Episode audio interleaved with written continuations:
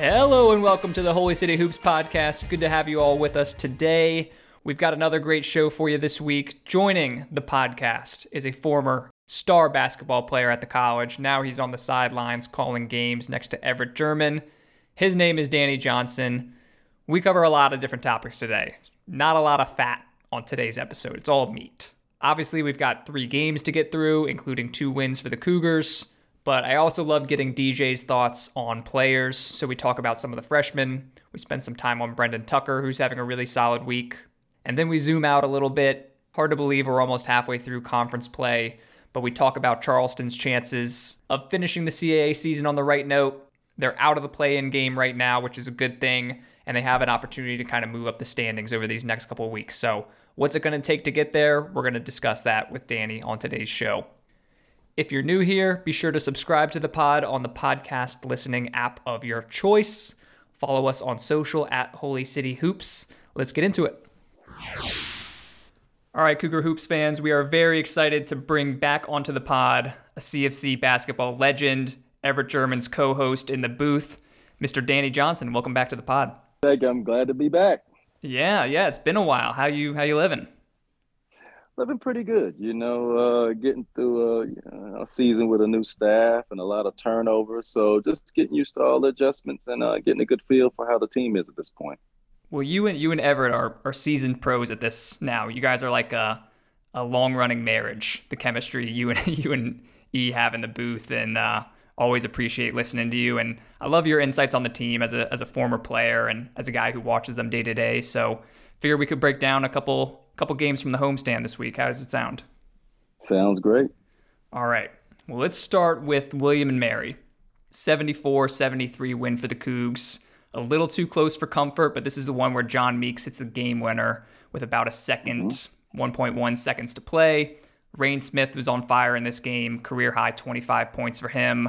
Uh, but nice game from the Cougs. They did get they did let William and Mary get back into this late. I think it was a 15 point lead that William and Mary kind of charged back in on. What do you remember from this game? What were your big takeaways? Yeah, it's it's it's a good win for the Cougars, obviously, and especially individually for John Meeks. You know, he had an opportunity to win a game uh, right before that and just turned it over, never got a shot up. So, being the best offensive player on the team, I knew that sat on him uh, pretty hard. So it was good that the coach came back to him, same play call, same design, and to have him delivered uh, as an individual, good for him. Team wise, uh, a little concerned. Uh, a theme you'll hear from me a lot is unforced turnovers. Uh, turnovers can be yep. good. There's such a thing as as good to, aggressive turnovers, but then there's the ones that are errant. The defense hasn't caused, and Charleston tends to get themselves in a lot of trouble by not getting shots and wasted possessions through unforced turnovers, which you know sometimes depletes their lead. So that's something I hope they clean up going forward. Yeah, the unforced turnovers have been have been an issue, and that was really what gave William and Mary some juice to get back into the game, which is the unforced turnovers. I mean, Meeks was the hero, but he had five turnovers in this game. And then that final sequence, I mean, Meeks hits the game winner, but William and Mary runs the Christian Laettner play, gets a shot off, I don't know about you, but I was clean look, grip, clean, clean look, mm-hmm. wide open that uh that just barely rimmed out. And Cougars have been on the wrong side of these one possession games, but yeah, just a sigh of relief to to get this win. Um, but I agree with you. The turnovers have been a big issue, but I was also happy to see John after that Delaware game where he got stripped you know, kind of come up in the clutch and, mm-hmm. and make that shot. John, John, we're going to talk about John a couple times in this podcast okay. because he has been late game situations a lot this week. Mm-hmm. Um, but good to see him get this win uh, against the tribe. And not a and not a and a, and a, and a, and a good quality win. Women Mary isn't as strong as they typically have been, but they're always well coached. They're always disciplined, and they just they capitalize on your mistakes. So whenever you do things like like again the unforced turnovers, they they tend to, to to really really just make the most out of them, and that's a cerebral team. That's what they do. They might not have the athletes, they might not have the individual talent, but they let you almost beat yourself. And the Cougars almost got caught in that situation, but again, luckily, uh, again Meeks was able to come through uh, when called on. What are your thoughts on this freshman class? Because we'll we'll get to Nick Farrar. He had a big game against Hofstra. But Reyne Smith, like I mentioned, 25 points in this one. And mm-hmm. then Ben Burnham had a really nice game against the Tribe, filled the stat sheet nine points, seven rebounds, two assists, two steals, two blocks. Had a couple really nice end to end sequences. What do you make of these young guys? I'll tell you what, you cue me up with a name and I'll run with their profile. How about that? All right, we'll start with Reyne Smith. Let's go with the Aussie. Okay, obviously the Aussie had a great game against William and Mary. Um, but up until this point, he's somewhat of a one trick pony. Uh, yesterday's game, he showed the ability to put it on the deck a few times and make plays, but that's just not who he is. He's a great shooter, probably one of the best standstill open shooters in the country and a lot of teams know know about it. I was surprised that the tribe came off of his body. What I mean by that yeah. is, is when you're yeah. a great shooter, you know, normally they glue to your jersey and don't care what's going on on the help side defense. So he was able to get some looks. I don't expect it to go like that for him all year. I mean, the tape is out there, so um, he's going to have to work on his game. But he obviously having an unbelievable freshman year. And the things I'm talking about are going to be maturity things for him going forward, being able to turn himself into a dual option player. Let's go Ben Burnham next. What's your scouting report on Ben? If you've heard me on the broadcast, you obviously know that I love Ben Burnham. I mean, he's a plug and play, a uh, blue collar guy. You can put him on any roster in America, and I say this a lot. Any roster America, any staff, they all would take him, love him because he doesn't hurt you. He's never going to hurt you. You put him in the game, he's going to play hard. He's going to take charges. He's going to attack the rim hard. He's going to take his open shots. He stays within himself you know, really mature for a freshman, understands his role and playing it perfectly, uh, at least up until this point. Yeah. What what position do you think is ideal for Ben? I was thinking about this the other day because he's kind of like a big wing. We saw him at the three against UNC and he played great, and we've seen him at the four in conference play. Do you think he has an ideal position, or he's just a just a ball player type of kid? I, I think you. I think well, number one, he's a ball player. That's the one thing that you know they can't measure in the combine, and t- sometimes they miss. That's why the Draymond Greens go overlooked and the Tristan Thompsons go overlooked, but those guys are necessary to win games. Uh, they may not be able to jump high or shoot great or all the testing stuff, but they have that that it factor that you just can't you can't measure. You know, there's no measurable for it. It's just intangible. But Ben Burnham's a guy that has that. And um, to your to answer your question, it depends on how he wants to develop his skill set. You know, it, it, hmm. he has to get his guard skills up a little bit as far as handling the ball and ability to get finished with both hands and get to the paint and become a more consistent shooter. But on the other hand, he's comfortable down low. Um, so if he's able to develop, you know, some hooks, uh, some up and unders, some some close range shots, he could go the other way too. So for me, I feel like he could go either way. If he if he if he works on both sides of the ball, you know, perimeter and down on the post, I think you can just plug him in at whatever you're having a hole with that day, and he can serve the purpose. Yeah, but let's go with the the last guy I want to get your take on. The only kid on this team who came from a higher level of basketball, right? So coming from the ACC, Nick Farrar, NC State, doesn't play much, pretty out of shape, I think by his own admission during his his freshman season. But really, we've seen him turn it on late, and he does have a lot of skill. What's your take on Nick? Yeah, I mean, he's kind of found himself these last couple games. Uh, Everett talks about the weight loss he uh, he committed to over the summer. I believe he lost, um, I think thirty or forty pounds, something along those range. Yeah, it's something and, crazy. And yeah, something crazy. And so you know, he's actually playing into his body, which is difficult as is, much less translating into a Division One basketball game. But uh, he obviously has some skill. He has a little moxie to him. Uh, you can see him in the verbal exchanges when he's on the floor. Uh, he could be intense, and I love that. It's a little old school to that, and uh, he's just kind of he's found himself in the rotation. He was a guy that wasn't in it, but I think with some of the front court, the way it's been playing up until this point, they haven't been able to get any point production there, and so they went a little smaller. Farrar's not being as big as you know Smart and Lampkin, but he can rebound, he can bang, he can do it another way, and he can also offer you an ability to score from the perimeter inside. So he's really kind of just inserted himself into the rotation, and uh, hopefully he stays there and stays consistent the rest of the year. I don't know if you can see this. I mean, the, the funniest thing about Nick watching him on the broadcast because the way his his shot, his jump shot is such a rainbow shot. It literally leaves the frame of the TV broadcast and then drops down into the net, even on free throws. It's just like this catapult shot that goes straight up but it drops through every time. It's unbelievable. Yeah, the funny thing about it, uh, that's the thing about shooting. You know, the, the shortest distance to a point is a straight line. So if you're able to get high arc and it's, it's its own point, you know, it's it's going to look good when it goes through. A lot of guys aren't comfortable shooting that high of an arc. Uh, Joe Dumars is a guy back in history who had another high arcing shot, but when you perfect it, you get a little bit more touch on it.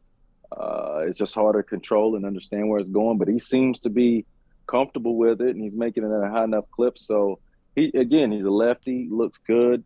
Uh, I really like the what he's brought to the brought to the Cougars. Now they have another option. They can go to small ball and still yeah. have the the rebounding edge and on so on and so forth. They don't lose a lot. He can switch on the pick and rolls. He has a little bit better feet than the other big guys, so he can bring a lot of value. You know, for him, it's just going to be about consistency. Yeah. Well, let's let's use Nick to uh, to segue into that Hofstra game because he really inserted himself big time into that game you know, I went into that Hofstra game thinking the Cougars had a confidence boost from William and Mary. You're probably feeling pretty good. You you seal that win up late, and they just slept walk through the beginning of that game. Uh, Hofstra jumps out to an 11 nothing lead. I think they stretched it up to you know 15 points or something early. Something that was interesting to me early is that Pat Kelsey did not get cute with the hockey substitutions. He basically pulled Lampkin and Smart to the bench along with Jordan Sechin and Evdokimov, and they stayed there for the rest of the game. He basically went with the lineup of Underwood, Reyne Smith, Tucker, Burnham, Farrar, with maybe Raekwon Horton and John Meeks coming in. But Smart, Lampkin, I mean, those guys were getting roasted early on defense. I think Hofstra was kind of stretching them out to the perimeter, and we did never see them. We never saw them again. But that that lineup, that small ball lineup, which I think you're alluding to, I thought played really well and, and kind of charged back and made it a game. You know, you don't like to adjust the other team's philosophy, but you know what Hofstra's going to come with. They, they, they, the names might change, but the philosophy stays the same. That those guys are guard oriented, New York style of basketball, good ball handlers, get to the rim, uh, a little bit better shooting than you would expect. But they, they sometimes have lineups with a guy no no taller than six six seven on the floor, and I think yeah. early in that game the pick and roll gave the bigs trouble. They had trouble getting out and helping, and, and they were drawing fouls, and you know, ticking on those team fouls. It just it hurts you later on in the half. They spent a lot of time in the penalty, which is a problem. But you know, I think the staff just saw that it was just a matchup problem, and you know, credit to them. They went with a guy that didn't play a lot, hasn't played a lot with, not, just not for Robert Horton, as you mentioned as well. Yeah. And both guys came in, and you could tell the matchup evened out. Like those guys could switch out, they could guard perimeter guys for a few possessions. You could see the game change more to Charleston's favor. And, you know, you saw Horton just gain his confidence. Again, he played yeah. well the next day. Farrar gained his confidence, played well the next game. So, you know, maybe they found some gold with those two guys because they're going to see these small ball lineups. The CAA is like that. Uh, bigs aren't the primary with most teams. So those guys are going to have to continue their, their good play. Yeah, Horton had a really good game in this one, and he is a guy. If you're gonna have four guards on the court, he can neutralize some of them, right? I mean, even if you right. have him playing the four. Um, but yeah, he had 12 points in this one, hit a couple threes, which has been kind of iffy for him to this point. Even had he had a putback slam in this one where he got mm-hmm. an all, ripped away an offensive rebound and slammed it from a couple feet out, which I didn't even know he was capable of. But yeah, mm-hmm. you definitely saw the the confidence growing with Horton. Um, Brendan Tucker played really well in this game. Again, I think it's a, a matchup that suits him. There's no one really protecting the rim, and he could he could drive and he could, you know, shoot his threes. But I think you leave this game feeling really good about Nick Farrar. He definitely was a, a spark for the team, and they needed it because Reyne Smith and John Meeks were not super effective. So Reyne. Rain can be hot, rain can be cold. And this game against Hofstra, he was ice cold. Uh, 32 minutes, 1 for 10 from the field, 0 for 8 from 3. Meeks over six from the three point line. What, what, what's your take on this? I mean, you're uh, you're an ex player. How do you work through that sort of inconsistency like Reyne is, is going through this season? I think you're going to see it with Reyne. I mean, again, until he's able to to work in uh, a pull up mid range jumper and, and, a floater or something around the rim, he's going to have some problems with certain defenders getting that three pointer off. I mean, he's quick, but again, uh, the tape is out there on you. You know, they're scouting what you do, and they, if they take it away from you, again, they're going to be in a shirt. So I expect to see a little up and down with him. Meeks, on the other hand, you know, he's more of a you know veteran guy. Um, he should be more consistent. I, am sure he would tell you the same thing if he was on this broadcast. He's he prepares himself like a professional, so uh, he doesn't shy away from the things he doesn't do well. He, he, he addresses them right away, which you gotta love that. Uh, there's a guy you brought up, and you know I know he might not be a big part of this podcast, but I do want to introduce him, and that is Brendan Tucker. Uh, yeah. Before I have been critical of him in the past. There's been so no secret yeah. about that and uh, and uh, and I and I meant everything that I said. Now, you know, it's never personal for me because if you wear a Cougar uniform, obviously you're fraternity to me. I want you to do the best, but he just had two years of just not just basketball, but uh, you know, as a person struggling. And this year, not only hasn't found himself on the basketball court, but he's found himself as a young man, and that's probably one of the biggest, best turnarounds of a career that I maybe have ever seen at the College of Charleston. So I just want to highlight that point. I couldn't be any prouder of that young man. He's been a great. He's probably been the most consistent player for Cougar, Cougars this season. So you know he obviously is super explosive. You're right. He's the one guy that can beat almost everybody off the dribble. And now he's introduced that three point shot, and he's just become uh, a really big weapon for Charleston. I agree. I was I was waiting to celebrate Brendan Tucker because I thought his three point shooting was going to drop off. Like right. he started the season scorching hot. I, I, forget what he was shooting, but it was something absurd, like sixty percent. Sixty percent, yes, exactly. Yeah, right. over like the first three games, and I was like, okay, mm-hmm. well, I mean, this is a dude who shot like twenty percent his first two years. I think you know he's gonna come back down to earth, but he hasn't. He's he's kept it up, and yeah, he is a knockdown shooter now, and I think that's maybe even open some stuff up for those drives. Now, I heard you and Everett on the broadcast, and I have the same thing. I want to see Brendan Tucker dunk on somebody's face. You know, we are we are waiting for that. I see the dunks and warmups. B Tuck, we need you to uh, to put somebody on a poster. Well, I'm glad you heard that because then you heard me say it to his face how proud I was of him. Uh, a lot of times, a lot of things we say over there get back to the player. So I'm sure he wasn't happy about it, but I think he understood that I'm always behind him, going to be behind him. He, and you know, he wears the name. He, he's part of the program, so it's never because I, I don't believe in you. It's just because I want you to be better. And you could feel that from him sitting with us yesterday, and it was just refreshing. You know, I got to tell him personally how much I appreciate it, and one got to watch him grow up and mature, and it's been fun. And he was smiling, and something we've never yeah. seen from him over two years. So, you know, if you feel good you tend to play good. And I think that's what happened with Brendan this year. Yeah, I'm I'm I'm so happy things have worked out for Brendan through a coaching change, the mm-hmm. whole new system, whole new team. He's been, mm-hmm. you know, steady Eddie, like you said. Um, and I, I was hoping that would be the case because we always saw the flashes. And we, we had a podcast where we were pretty critical of Brendan Tucker. And it was mm-hmm. right before that 35 point game he had against Drexel. I was like, oh, well, he definitely showed us, right? like, Mm-hmm. He was mm-hmm. just so much better finishing in that game, and he was hitting his his threes. Um, but even even after that game, he had a couple games where he kind of seemed to get down on himself a little bit. He used to have like this weird kind of hesitation when he would finish at the rim, where he'd kind of like bring the ball back in a little bit, and he'd, he'd get blocked. And he just seems a lot more decisive now, a lot more confident, and he's like the sixth man of the team. I don't I don't know where he ranks on the team in scoring, but when he checks in, he's an offensive burst. Yeah, it's just it, you know he was riding the emotional highs, highs and lows of how he felt, and the one thing you had to understand as a basketball player, you have to compartmentalize certain things. The way you feel in life, you can't carry that to your job, or you try not to carry that to your job. And he was guilty of doing that. You know, he played according to how he, he felt. And I think this year he he found, you know, I'm a basketball player. And so I play basketball. That's what I'm engaged at for this next 40 minutes. And I'm going to enjoy that and I'm going to have fun and I'm gonna play hard. And ever since he's adopted that personality, we, his game has just taken off. And so, uh, you know, I'm just excited for him. I think he's going to continue to get better.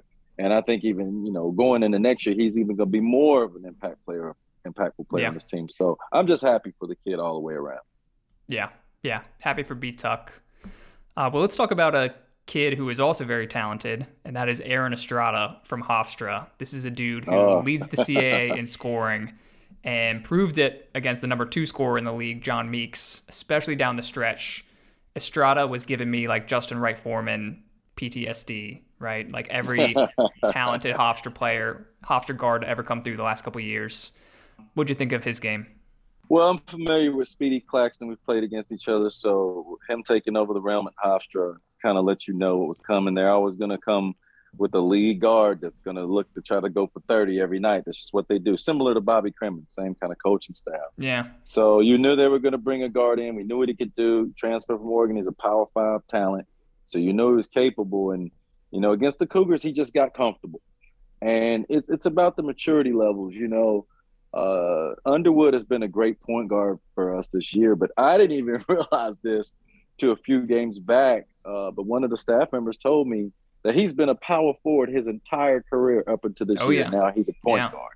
And it's like that's the hardest position in sports besides being a quarterback for a football team. I mean, so much falls to you as, as a point guard in basketball. So he, considering those those factors, he's done an unbelievable job. Now, because he hasn't played the position, I think with Estrada, one of the things he, he, he needs to learn is when a guy like that gives the ball up and he's feeling that way, you deny him and don't let it get him get it back because a guy can't do anything if he can't get the ball. And that's just the thing that he'll learn. And I'm sure the coaches are talking about like, hey, if you get him give it up and he's on fire, do what you can to just keep him from getting it back and, and force somebody else to make plays. Uh, unfortunately for Charleston, they let him get comfort comfortable. Uh, his three was going, his pull up game was going, and you know now you have to extend your defense. It's shifty; he can get to the rim and score. So once he got in that comfort zone, he became uh, very difficult to stop. He was tough down the stretch, but Charleston did have an opportunity to win this game. Cougars get the ball down one, call a timeout with 13 seconds to play, 12, 13 seconds, something like that. They give Meeks the ball in the same spot he got it against Delaware, in the same spot he got it against William and Mary. He gets fouled, and he misses both free throws. Mm-hmm. Hofstra goes down, makes a couple free throws. Cougars have a chance to tie the game with a three at the buzzer. Meeks takes that shot, misses, game over. I was wondering if we should question the strategy of John Meeks is our guy. We're going to him no matter what line of thinking that that Pat Kelsey has talked about. But what did you think of the uh, the kind of late game execution there?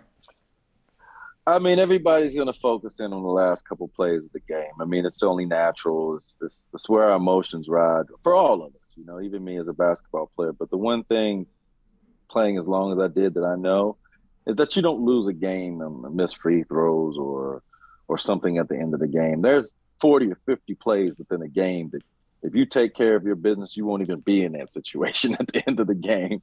Yeah. So while it may be a problem to watch and, and the Cougars being in these close games, honestly, I really feel like if they clean up these, especially the unforced turnovers. I cannot highlight that enough. We're talking about an opportunity for an additional minimum of 12 points or more a game. And and when you cut that out, being a you know middle of the road offensive team, it's a big blow to who you are, you know, as as, as a unit. So, you know, I know that's going to be the focus. And John Meeks is the most consistent offensive guy. I believe he'll try to make the right play more times than not. Uh, I can't second guess what the coaches call. Uh, it's worked before. It's not worked before. You have to be comfortable being both. That's just what comes with the job. Um, but you know, I know he's a guy that prepares for those moments, and you know, we ha- we get to watch him. He's a public figure, so we get to watch him succeed, and we always get to watch him fail. But whenever I get to talk to him after the game or see him, you know, I'm always behind him. You know, like Coach Kelsey says, you know, I'm going with you every day of the week, even including Sundays. You know, so you know, I, I think that's how everybody feels. Uh, he necessarily doesn't have to take the last shot, but you know when you get in his hands, he, he's pretty good at making the right play. So I'm not going to second guess that. I'm not at practice every day. They see the reps, they know who to go to. So I, st- I tend to stay out of that. I tend to focus on the plays they left on the floor during the other, you know, 39 and a half minutes of the game. Yeah, per- perhaps if you don't fall down eleven nothing in the first five minutes, you, you yeah, have more, you know, more of a chance at the end of the game. Yeah, absolutely. Um, you know, this game, this Hofstra game, was kind of indicative of, of that unforced turnover trend. Up until the Northeastern game, the Cougars did not have a positive assist to turnover ratio as a team all through conference play. Not until that Northeastern game on Saturday. Every single CAA game to that point, including Hofstra, they had more turnovers than assists. I think the the final tally was something like 83 assists to 113 or 115 turnovers, which yeah, like you mentioned, just so many possessions where you don't even have an opportunity to score. It, you're just handing it over to the other team, and that's something that's really bugged the the Cougars to this point. Yeah, I mean, I mean you you hit it on the head. Um, I don't. Um, you've heard me before. I'm, I'm, a stat guy, but I don't lean on those for everything. A lot of things are unsaid in a basketball game, but you know, we always win the rebounding edge. We we, yep. we, we usually win the turnover edge. Usually, uh, we we we're getting to where we're making our free throws consistently. So the things that we can take care of, we've been pretty good about. You know, even just being a uh, middle of the road talented team, but you know when you just make those John Meeks having five and six turnovers, Underwood yeah. having five and six turnovers, Reyne having five and six turnovers, they can't have games like that. Like I expect Meeks to have, you know, two or three. You're gonna have that when you have the ball a lot. You know, you're making plays. Everything's not gonna work out. But I think he would agree. You can't get up in the five and six and seven turnovers individually, and nor can your your lead point guard Underwood. And they've had games like that, and you just over there, you shake your head because it's like football. You know, you can't win a football game if you turn it over, right? And basketball is no different in that regard. If you turn it over too much without getting opportunity, it's going to be hard to win games. And I think that's what made the Northeastern game so satisfying. I think it was the most satisfying conference win of the season. Cougars win it 81 to 63. Not only is it their largest margin of victory in the CAA this year, there's no blown lead. They got the turnovers under control. They got their first game with a more assists than turnovers. Maybe they fouled too much in this one. I think they put mm-hmm. Northeastern in the bonus pretty early, but did the things they've always done, like scoring in the paint, rebounding, but they also cleaned up the turnovers, cleaned up free throw shooting, and look at that, it's a 20 point win. Yeah, I think it's not hard. You know, Everett at the end of the post game last night was like, it's not rocket science. It's not. If you play the right way consistently, you're going to have a lot of success. And if you don't take care of those little things, they come back to bite you. And it was, it was fun. I know we're probably segue into the Northeastern game, but it's satisfying when you have that going on because you know those guys play for each other, they share the ball. So now it's just about being more efficient, not being sloppy and lazy, and just maintaining focus throughout the whole game. Unfor- unforced turnovers are about not being focused, simply point blank. And so you just have to keep your, your focus hat on. They're not that good of a team where they can get away with that kind of stuff. So they have to be locked in for 40 minutes. And hopefully the Northeastern game is a step in that direction. Just being locked in. They're winning every statistical category they need to. That's the only one that's giving them trouble and, and had them in these close games they shouldn't be in. Yeah, it seemed like this was kind of the template for how this team can play. They had, you know, even scoring across the board. I think they had four different players in double figures. Mm-hmm. Another good game from Burnham and Farrar off the bench, or Burnham in the starting lineup, Farrar off the bench. Mm-hmm. Meeks had a good bounce back game. I know I, I watched his post game press conference, and he was talking about getting over the Hofstra game, and it sounded like it, it really was weighing heavily on him. I mean, he was really kicking himself for missing those free throws.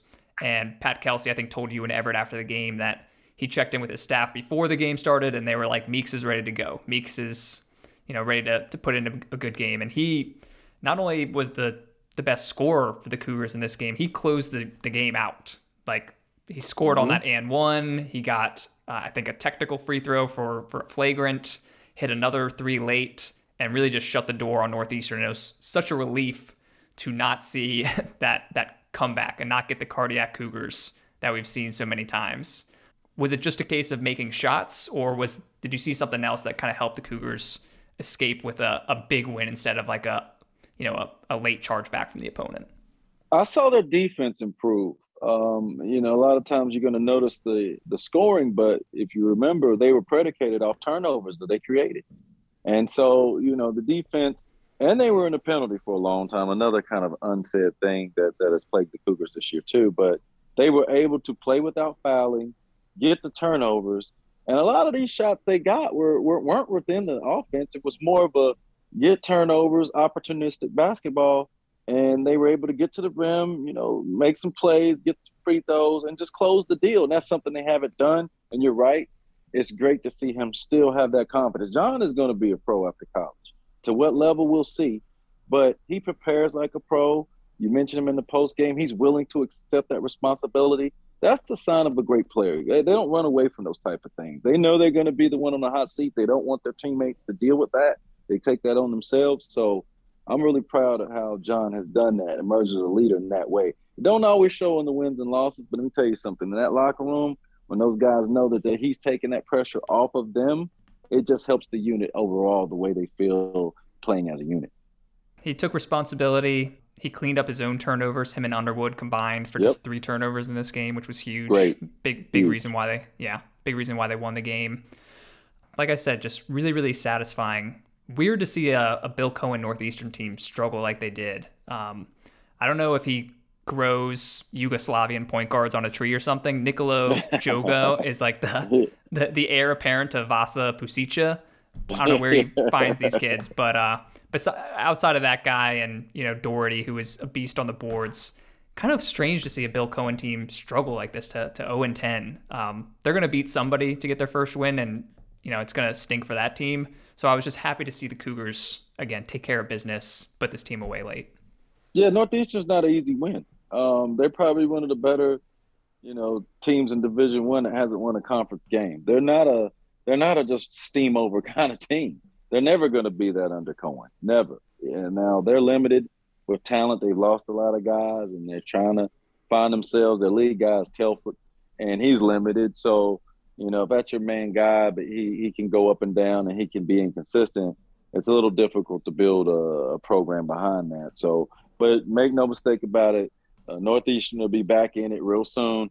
Uh, don't be surprised if they get a win or two here, maybe hit some momentum going to the tournament. That shouldn't shock yeah. you either. We've seen it, so I, I, don't count them out ever. And that's not that's not an easy win. Uh, some people will look at it that way, but I've been around the CAA. Uh, I've seen the way these teams pair up. You know, it's almost very little difference between number one and the last place team. So every game is going to be a fight. And uh, for a fan, that's a good thing. You want to see good, clean, competitive games every night. And you get that in the CAA. So, yeah, the Northeastern win is a bigger win than some people may uh, may feel. Yeah, I agree. So we're almost at the halfway point. The Cougars are going to be on the road a, a lot more the second half of the season because of postponements and the way the schedule worked out. But looking at this team, thinking about the issues they need to clean up, you know, the turnovers, uh, the defense. How do you go about doing that? Because it's not like a player is walking through the a pure point guard's walking through the door anytime soon, right? Does does everybody just need to be a little bit more locked in, a little bit sharper? Do you work on it in practice? What's what's the approach if you're Pat Kelsey here? Yeah, it's just about concentration. I mean, they've been able to do it at the free throw line, right? I mean, they've been able yeah. to turn that around, and that's just concentration. So I think just a focus on guys you know, just you know, I've been fortunate to play for two Hall of Fame college coaches in my career, and the one thing they'll do is they'll hold the ball in the middle of the huddle and go, "Guys, this is the most important thing in a basketball game.